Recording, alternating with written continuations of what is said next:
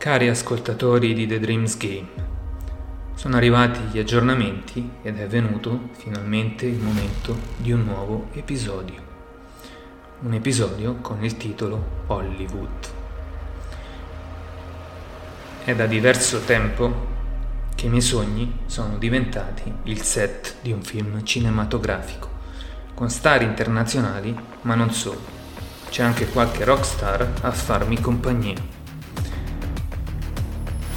Allora se analizziamo questi sogni in un modo tradizionale, l'interpretazione da dare è che vorrei avere delle qualità che queste star hanno.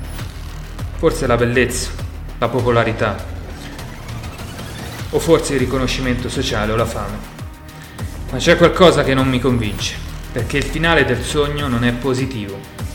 Quella star tanto glorificata quando sta per terminare il sogno, o meglio quando stanno per terminare i sogni, perché è da diverso tempo che è così, mi lascia con distacco, con indifferenza, come se fossi infastidito dalla mia presenza. Che significato dare al finale del sogno?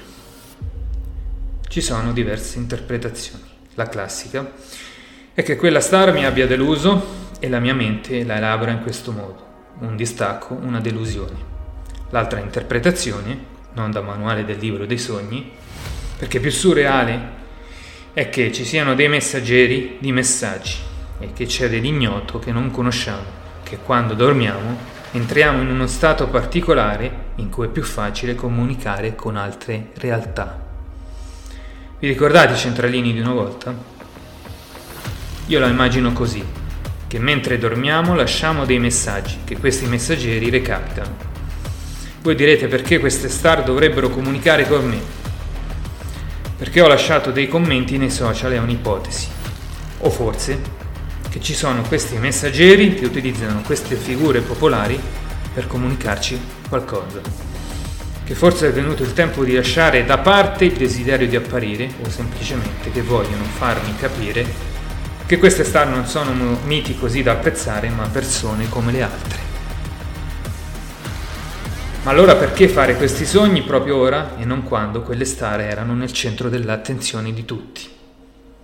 La storia continua, perché non è stato un sogno singolo ma ripetuto e chiederemo ad altri esperti nei prossimi episodi di provare a dare una spiegazione a questo finale imprevedibile di un sogno quasi da film. E non vi resta che seguire lo sviluppo di questo podcast. Poi, vi ricordate di Daniele?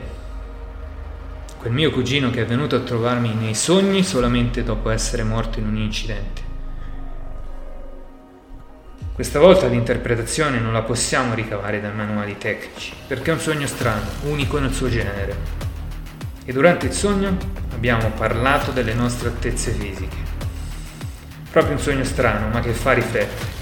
Con fare fiero Daniele ha voluto comunicarmi che forse era o è alto 1,80 m e che i miei 182 cm non sono poi così un vanto. Come quasi a dirmi che non mi ero accorto della sua altezza. Ma la verità è che Daniele è sempre stato più basso di 1,80 e la strana sensazione che ho percepito è quella che volessi quasi mantenere questo primato. Questo sogno sembra una parabola, un sogno con un doppio significato che magari c'è un messaggero che ama parlare con le parabole, o era semplicemente lui, Daniele, che voleva comunicarmi dei scenari futuri. Che forse c'è qualcuno nel mondo reale che vuole farmi rimanere in questo stato che sto vivendo, che non è un bel periodo e che è proprio questo qualcuno che vuole fare continuare questo brutto periodo. Non è il primo sogno premonitore che faccio, perché in passato c'è stato un altro sogno che mi ha svelato degli scenari futuri. Non era proprio un sogno perché ero in uno stato di semiveglia, o almeno lo ricordo così. Questo è The Dreams Game, dove i sogni trovano una spiegazione.